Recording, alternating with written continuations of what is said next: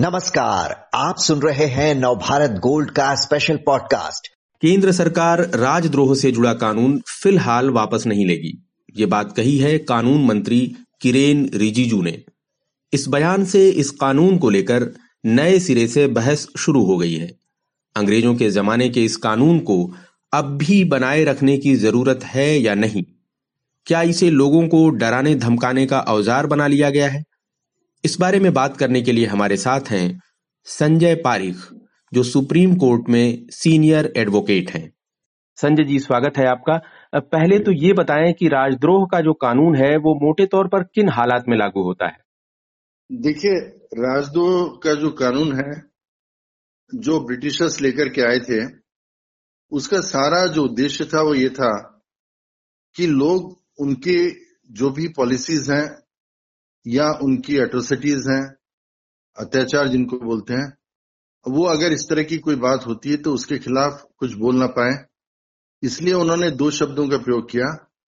एक तो उसमें लिखा था डिसअफेक्शन डिसलॉयलिटी कि आपको लॉयल होना पड़ेगा, आपको जो यहाँ उनकी सत्ता है उसके प्रति अफेक्शनेट होना पड़ेगा। और आप डिसलॉयल्टी अगर शो करते हैं तो इसका मतलब है आपने देशद्रोह किया। गांधी जी का जिस समय ट्रायल हुआ, उन्होंने दो तीन बातें बहुत ही महत्वपूर्ण बोली। एक तो उन्होंने बोला कि दस में से नौ ब्रिटिशर्स ब्रिटिश टाइम के अंदर जो उन्होंने देशद्रोह के अपराध लगाए थे, दस में से नौ व्यक्ति ऐसे थे जो बिल्कुल इनोसेंट थे, जिन्होंने कोई अपराध नहीं किया था। दूसरा उन्होंने बोला कि ये वो व्यक्ति थे कि अपने देश को जो प्यार करते हैं तो देश को प्यार करने का अर्थ हुआ कि उन्होंने सेडिशन कमिट किया। उस समय ये अर्थ था बिल्कुल। जी।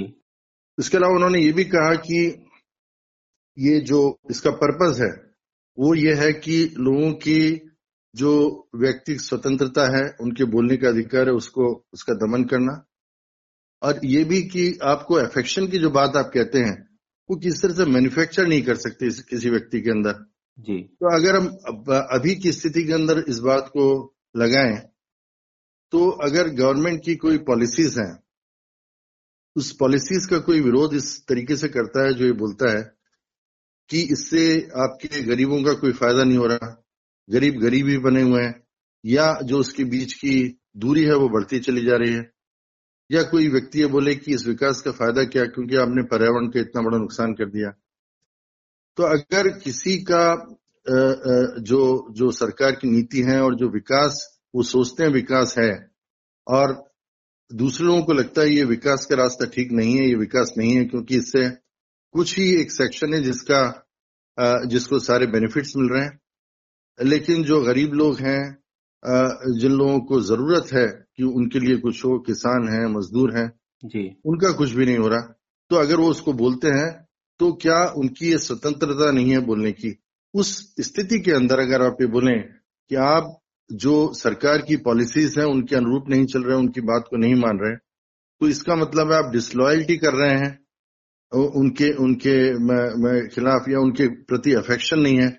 तो ये कहीं पर भी हमारे संविधान के अंदर नहीं आता क्योंकि जब हमें संविधान ने आर्टिकल 19 के अंदर बोलने की स्वतंत्रता दे दी उस समय एक बात ये भी थी कि सेडिशन उसमें इंक्लूड करना चाहिए नहीं।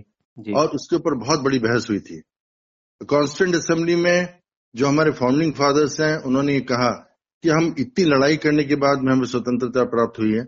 और अभी हमको अगर बोलने का अधिकार ना मिले और अभी भी आप सेडिशन जैसे क्राइम को रखें देशद्रोह जैसे तो उसका कोई मीनिंग नहीं रह जाता पूरे हमारी स्वतंत्रता की लड़ाई का और बोलने की जो अभिव्यक्ति है उस, उसकी बात का। जी। ये इसका पूरा बैकग्राउंड है जिसके अंदर हमको समझना चाहिए।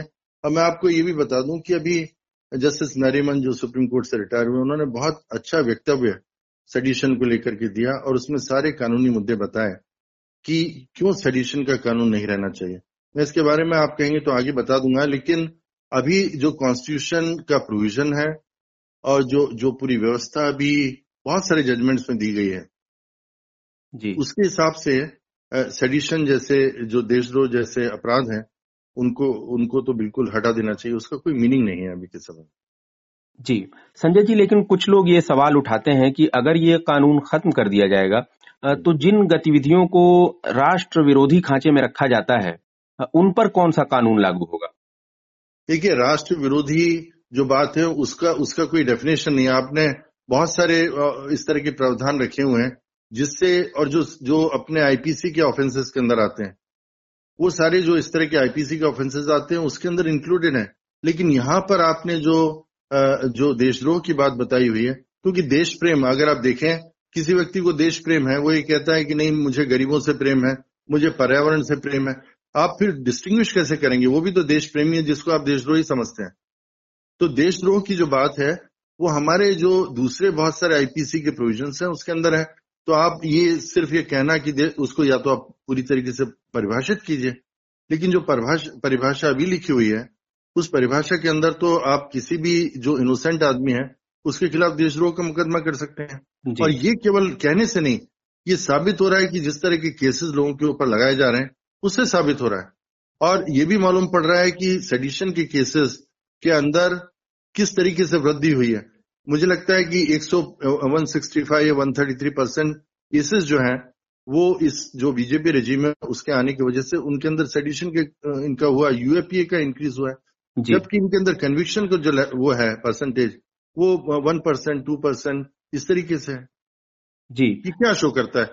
ये सिर्फ़ ये शो करता है जो गांधी जी ने बोला कि इनमें से दस में से नौ व्यक्ति ऐसे हैं जिन जो देश को प्रेम करते हैं और देश को प्रेम करना ही उनका अपराध है। और वो इनोसेंट लोग हैं। ये बात अभी भी ऐसी लागू होती है कि आप जो, जिस तरीके का लोगों के ऊपर ये फॉइस्ट कर रहे हैं, ये लगा रहे हैं, ये सिर्फ़ इसलिए कि आपको अपनी जो जो राजनीतिक व्यवस्था है और अपनी चीज़ें उनको उनको ठीक तरीके से बचाना है कि कोई व्यक्ति उसके खिलाफ बोले नहीं। जी।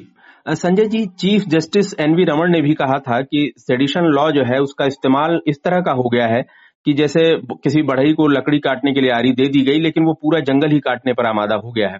और आप जस्टिस नरीमन की बातों का हवाला दे रहे तो क्या कहा था उन्होंने उस बारे में भी जरा बताएँ आप? जी जी। ये तो जो उन्होंने उदाहरण दिया बहुत ही ठीक दिया कि आपको एक एक औज़ार दिया हुआ है।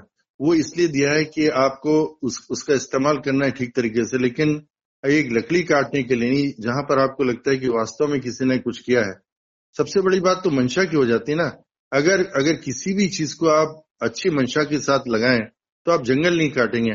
आपकी उस, सिर्फ़ उसको करेंगे जो आपको लगता है कि आ, किसी व्यक्ति ने कोई अपराध किया है जो वास्तव में पनिशेबल है। तो ये सारा नहीं करेंगे। जस्टिस नरीमन ने जो पूरा सडिशन है उसका ब्रिटिशर्स के टाइम से पहले जो इनेक्टमेंट हुआ था उसका 1860 से उससे शुरू करके उन्होंने सारे केसेस का हवाला दिया। केदारनाथ का भी हवाला दिया जो कॉन्स्टिट्यूशन बेंच के अंदर था। और केदारनाथ का हवाला देते हुए बताया कि उस जजमेंट के अंदर क्या कंसिडर नहीं किया गया है। और अभी की व्यवस्था के बारे में बताया, जैसे एक आपको मालूम है आईटी एक्ट के अंदर 66 ए था।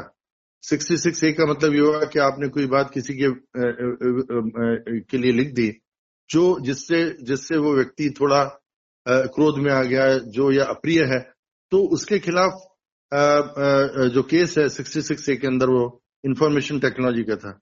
वो केस जस्टिस नरीमन की बेंच ने ही उसको आ, उसको उसको सेटिस्फाइड उसको क्वेश्चन किया था। उन्होंने कहा इस तरह के आप अपराध के मामले उसमें नहीं आ सकते क्योंकि इसमें आपने जो तमाम बातें लिखी हैं जो एक्सप्रेशन यूज़ किए हैं वो एक्सप्रेशन जो आर्टिकल 19 है उसकी उसकी व्यवस्था के बिल्कुल खिलाफ है क्योंकि आर्टिकल 19 के अंदर जो कुछ एक्सेप्शन हैं वो एक्सेप्शन दिए हैं जहाँ सिक्योरिटी ऑफ़ स्टेट की बात आती है जहाँ पर पब्लिक ऑर्डर की बात आती है। लेकिन आप उसमें सारी चीज़ें अगर इंक्लूड कर दें जैसे आपने डिसलॉयल्टी भी उसमें कर दिया या या उसमें डिसअफेक्शन कर दिया इंक्लूड जो शब्द वहाँ पर है नहीं। जी। उस शब्दावली का अर्थ कहाँ देखेंगे? और शब्दावली का अर्थ अगर आपको नहीं मिलता तो इस तरह की चीज़ों का आप अपराध की श्रेणी में नहीं ला सकते। ये सारा उन्होंने करते हुए बताया और अंत में ये कहा कि हमको जो भी पॉलिटिकल व्यवस्था है उस पॉलिटिकल व्यवस्था को नहीं देखना। हमें तो लोगों के जो अधिकार हैं उनके फंडामेंटल राइट्स हैं उनके प्रोटेक्शन के लिए जुडिशरी बनी है तो हमें प्रो प्रोएक्टिव होकर के इस तरह के जो मामले हैं उसमें उनको खत्म करना चाहिए सडिशन जैसे अपराध। जी। राजद्रोह के मामले में सुप्रीम कोर्ट एक गाइडलाइन पहले ही दे चुका है। संजय जी की संविधान पीठ ने साफ़ कहा था कि लोगों को सरकार के बारे में पसंद नापसंद ज़ाहिर करने का पूरा अख्तियार है और जब तक कोई खुद सरकार के खिलाफ हिंसा नहीं करता या लोगों को सरकार के खिलाफ हिंसा के लिए नहीं उकसाता तब तक राजद्रोह का केस नहीं लगना चाहिए। हम्म, संजय जी क्या कानून की शब्दावली में ही कुछ ऐसा घालमेल है जैसे ब्रिंग इन टू हेट्रेड और कंटेम्प्ट जिसकी मनमानी व्याख्या कर ली जाती है और मुकदमा कर दिया जाता है? देखिए आपने बिल्कुल ठीक कहा केदारनाथ का मुकदमा था और केदारनाथ के मुकदमे में अभी क्योंकि सडिशन की बहुत सारी पिटिशन फ़ाइल हुई हैं उसके अंदर एक थोड़ी खामी यह है कि ये जो बात उन्होंने कही कि अगर आप कोई कार्य करते हैं तो एक तो उसके पीछे इंटेंशन होनी चाहिए। और एक ओवर एक्ट होना चाहिए। मतलब कि आपने हिंसा की है, तब जाकर के वो अपराध की श्रेणी में आ सकता है। ये जो इंटरप्रिटेशन दिया केदारनाथ में, वो फेडरल कोर्ट का एक जजमेंट था, उसको माना। तो केदारनाथ सिंह ने दो बातें बताई उस जजमेंट के अंदर। उसमें ये बताया कि अगर आप अगर आप पूरा आर्टिकल 19 का इंटरप्रिटेशन जो है, उसको लेते हैं तो सेडिशन जैसा अपराध नहीं बन सकता। लेकिन उन्होंने कहा कि अगर हम जो जो फेडरल कोर्ट ने डिसाइड किया उसको मानते हैं तो ये इस, इस तरीके से इंटरप्रेट हो सकता है। मुझे लगता है कि जो केदारनाथ के अंदर जो डिसीज़न लिया उसके अंदर उन्होंने उसके पहले जो बहुत सारी व्यवस्थाएँ थी जिसमें राम मनोहर लोहिया का केस है और दूसरे केसेस उनको भी नहीं देखा।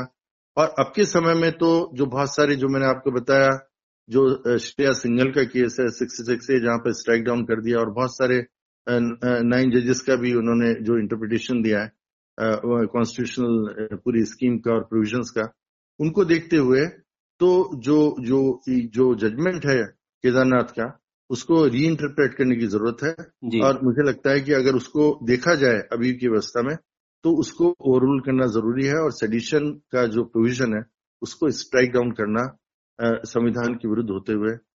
लेकिन लोगों के पास उपाय क्या है? लोगों के पास पास उपाय यही है कि वो कोर्ट के अंदर जाएँ लेकिन ये सबको मालूम है कि हमें अभी जो जो हमारे यहाँ क्रिमिनल जस्टिस सिस्टम है उसके अंदर ये होता है कि अगर इस तरह का अपराध किसी के खिलाफ लगा दिया तो उसमें लगाने के बाद में आप हज़ार हज़ार पेज की उसके अंदर डॉक्यूमेंट्स को प्रोड्यूस करते हैं। और और उसके बाद में जुडिशरी के पास ये रहता है कि आप इन सारे पेजेस को इनको देखो डॉक्यूमेंट्स इतने सारे मुद्दा अंत में कुछ निकलता नहीं है जैसे मैंने आपको बताया क्योंकि अगर आप ये प्रूव ही नहीं कर पाए कि किसी व्यक्ति ने कोई इस, अगर कोई बात कही भी है तो कहने के बाद में उसने कोई इस तरह का अपराध नहीं किया जैसे आपने बताया हिंसा को भड़काने वाली बात या कोई ओवरटेक नहीं किया तो अपराध बनता ही नहीं है वो। लेकिन ये बात जो तय होती है वो वो बेल के केसेस में दो दो तीन साल सुधा भारद्वाज का देख लीजिए आप दो दो तीन तीन साल के बाद में बेल मिलती है और जो केस का डिसीज़न होता है उसमें दस दस साल लग जाते हैं। दस बारह साल के बाद में फिर उनको छोड़ा जाता है। यही कारण है कि शुरू में जो टाडा था उसका वन परसेंट कन्विक्शन होने की वजह से उसको रिपील किया।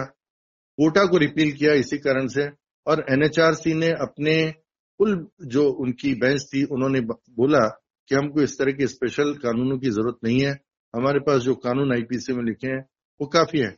लेकिन कोटा को रिपील करने के बाद में यूएपीए में अमेंडमेंट करके ले आए। तो ये इसके कारण जो जो अभी जितना हमको एग्जाम्पल्स मिल रहे हैं, उदाहरण मिल रहे हैं, उससे मालूम पड़ रहा है कि इसका उपयोग हो रहा है या दुरुपयोग हो रहा है। जी। संजय जी, आपने बताया कि जो उदाहरण है, वो साफ़ बता रहे हैं कि इस कानून का दुरुपयोग हो रहा है या उपयोग हो रहा है, और आपने संविधान सभा की बहस का भी हवाला दिया। उसमें के एम मुंशी ने साफ़ साफ़ कहा था कि ये कानून लोकतंत्र के लिए खतरा है, बहुत बड़ा। आपने बहुत विस्तार से जानकारी दी, संजय जी बहुत बहुत धन्यवाद आपका।